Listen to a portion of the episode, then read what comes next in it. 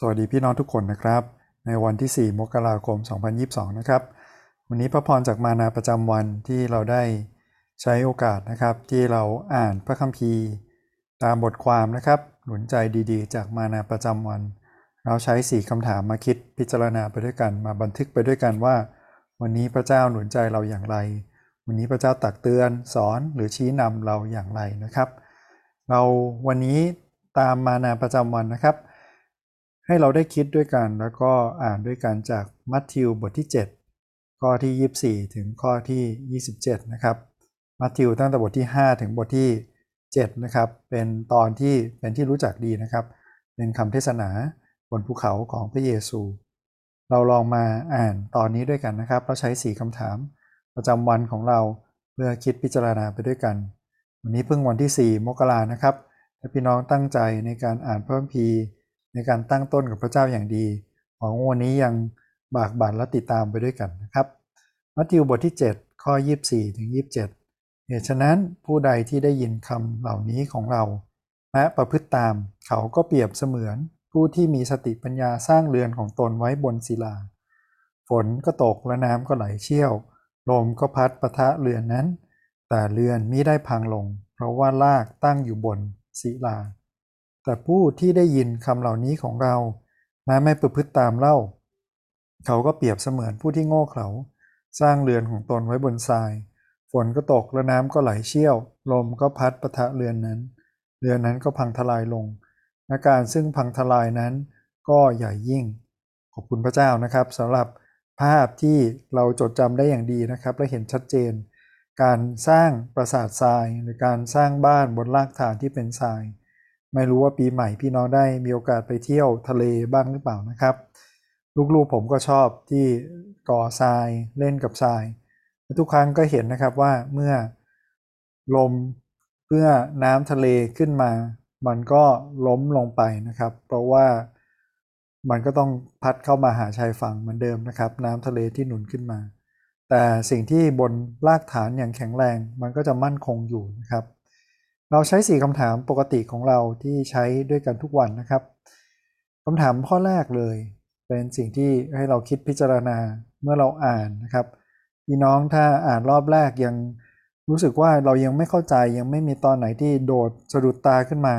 หยุดไว้ก่อนนะครับ แล้วย้อนฟังย้อนอ่านนะครับ ค่อยๆคคิดว่าวันนี้มีข้อประทับใจจากไหนบ้างนะครับ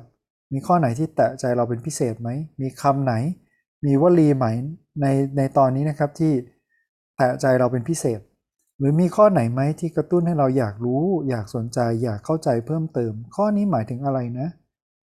การที่พระเยซูพูดอย่างนี้หมายถึงอะไรนะ นี่เป็นคำพูดของพระเยซูใช่ไหมครับ ถ้าเราดูในพระคัมภีร์เล่มใหญ่เปิดดูด้วยกันสำหรับผมเองนะครับ วันนี้เป็นสิ่งที่ไฮไลท์ไว้นะครับ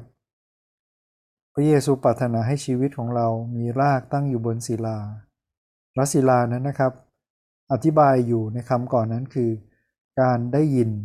คำตรัสของพระองค์ ก็คือตั้งแต่บุคคลผู้เป็นสุขนะครับ คือคนที่ได้เห็นพระเจ้าได้รู้จักพระเจ้า สร้างสันติ มีเยอะแยะมากมายนะครับ ในบทที่ 5 บทที่ 6 แล้วก็ประพฤติตาม มันทำให้ผมคิดถึงคำสอนนะครับหรือข้อคิดนะครับของ ดัลเลสวิลลาร์ดนะครับที่เป็นนักศาสนศาสตร์คนหนึ่ง เขาหนุนใจนะครับและแนะนำบอกว่าทุกครั้งที่เราพยายามทำตามเป็นอย่างอย่างอย่างเช่น เราเป็นนักสร้างสันติ เราจะเป็นคนที่ไม่โมโห หลายครั้งเราพยายามตั้งใจวันนี้จะไม่โมโห วันนี้จะไม่โมโห วันนี้จะไม่โมโห เราเพียงแต่พยายามทำตามนะครับ แล้วเราจะล้มเหลว วิลาดเลยแนะนำเรานะครับบอกว่าให้พยายามเป็นบุคคลที่ทำได้ อย่าตั้งเป้าที่เป็นอย่างอย่างที่เราอยากทำนะครับ แต่ตั้งเป้าเปลี่ยนแปลงเป็นบุคคลที่สามารถทำสิ่งเหล่านั้นที่เราตั้งใจได้ ยกตัวอย่างเช่นนะครับ จิตรกรคงไม่มีคนไหนที่มาถึงผ้าใบมาถึงกระดาษแล้วบอกว่าจะวาดงานที่ดีที่สุดของตัวเอง ในชีวิตนี้ตั้งแต่ครั้งแรกใช่ไหมครับ แต่เขาฝึกลากเส้นทุกวัน เขามีชีวิตกับการวาดจนงานที่เขาเขียนออกมา เป็นสิ่งที่ออกมาจากชีวิตเขา หรือนักดนตรีนะครับที่สามารถบรรเลงดนตรีไพเราะได้นะครับ เพราะว่าเขาต้องคุ้นเคยแล้วฝึกการเล่นสิ่งที่เป็นปกติธรรมดาทุกวันทุกวันทุกวันสำหรับคริสเตียนนะครับ เรามีชีวิตตามแบบของพระเยซู และลักษณะชีวิตแบบพระเยซูจะอยู่ในเรานะครับ ได้ยินคำเหล่านี้มีชีวิตที่ฟังพระวจนะของพระเจ้า และเดินตาม เราก็จะเป็นบุคคลที่จะทำได้เหมือนที่พระเยซูทำนะครับ มีชีวิตที่ถวายเกียรติและพอพระทัยเหมือนอย่างที่พระเยซูทำพี่น้องประทับใจข้อไหนหรืออยากเข้าใจข้อไหนเพิ่มเติม เรามาแบ่งปันกันดูเช่นกันนะครับคำถามข้อที่ 2 คือจากเพิ่มคีวันนี้ เราเห็นพระลักษณะของพระเจ้าอย่างไรบ้าง แน่นอนว่าตอนนี้ไม่ได้พูดถึงพระลักษณะโดยตรงนะครับ เราเห็นแฝงอยู่ในคำตรัสของพระเยซูว่า พระเจ้าเป็นคนที่ตรัส และเปิดเผยพระองค์เองถ้าพระเยซูบอกนะครับบอกว่าให้ฟังและได้ยินคำเหล่านี้ของเรา แสดงว่าพระเจ้าตรัสกับเรานะครับ พระเจ้าไม่ได้ปล่อยให้เรางมอยู่ในความมืด เดินอย่างไร้ร่องรอย หรือว่าเดินอย่างแบบไร้จุดหมายนะครับ แต่พระเจ้าเปิดเผยพระองค์เองผ่านหนึ่งพระคำของพระองค์ สิ่งที่อาจจะยากลำบากหน่อยคือ บางทีพระเจ้าพูดนะครับ พระคัมภีร์เราทุกคนมี 66 เล่มเหมือนกัน แต่ทำไมเราอ่านแล้วเราไม่เข้าใจ เราไม่ฟังเราไม่รู้เรื่อง เพราะว่าเราอาจจะไม่ได้ตั้งใจฟัง หรืออ่านโดยมีความคิดล่วงหน้าไว้ก่อนแล้ว เราต้องตั้งใจฟังนะครับ และขอพระวิญญาณพระเจ้านำเรา ในการเข้าใจการเปิดเผยของพระองค์เอง เพราะว่าถ้าพระเจ้าไม่ทรงช่วยนะครับ เนื้อหนังของเราตัวตนของเรา เราไม่คิดแม้แต่จะฟังพระเจ้า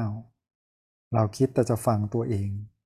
เราคิดแต่จะฟังโลกและการยอมรับของโลก และเราไม่ต้องคิดถึงเลยนะครับว่าเราจะทำตาม เพราะว่าพระคัมภีร์บอกชัดเจนว่า มนุษย์เป็นปฏิปักษ์ความคิดของมนุษย์ และเนื้อหนังของมนุษย์เป็นปฏิปักษ์กับการงานของพระเจ้า เราต้องได้รับการเปลี่ยนจากข้างในเราถึงจะได้ยินได้ฟังและสามารถดำเนินชีวิตตามน้ำพระทัยของพระเจ้าได้ แล้วเราเห็นด้วยนะครับในตอนนี้บอกว่าคำเหล่านี้นะครับ ที่พระเจ้าตรัสนะครับ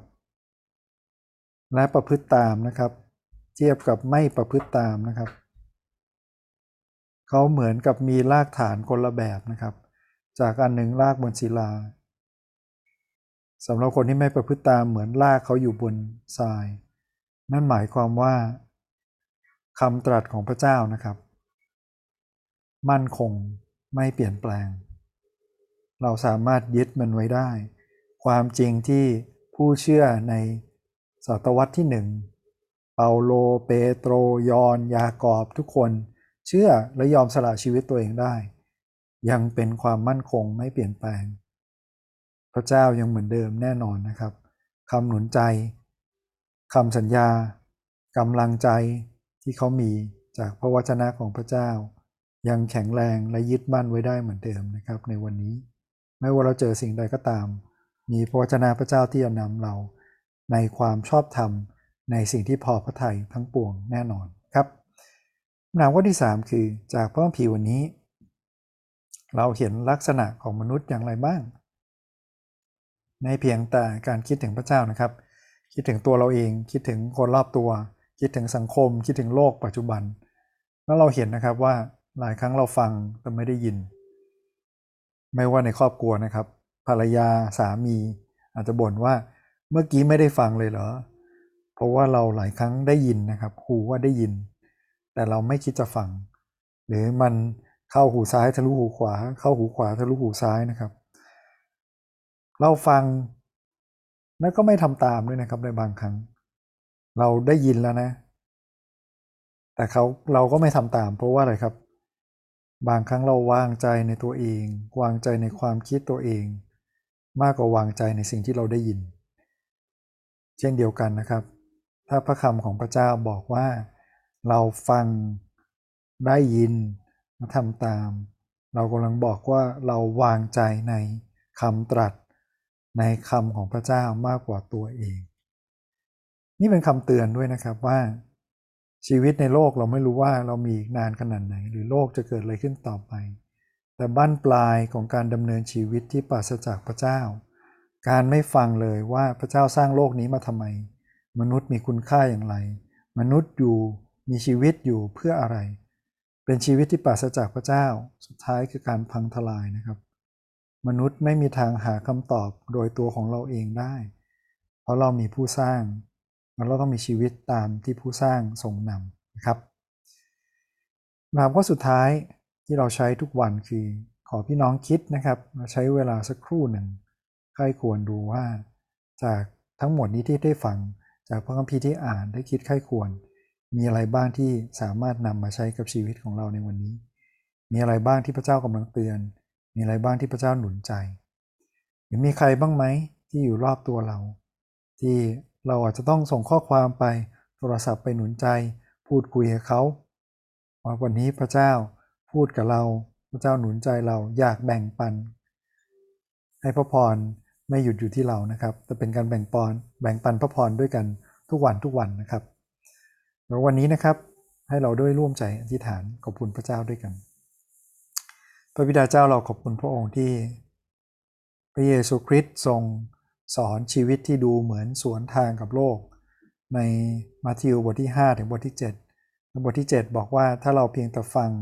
แต่เราไม่ทำตาม เรากำลังวางชีวิตของเราบนรากฐานที่สั่นคลอนได้ พระวิดาเจ้าเรารู้ว่าหลายอย่างที่พระเจ้าเรียกร้องให้ทำนั้นยากเหลือเกิน ยากเกินกว่าที่ตัวของเราจะทำได้ แต่เมื่อเรามีชีวิต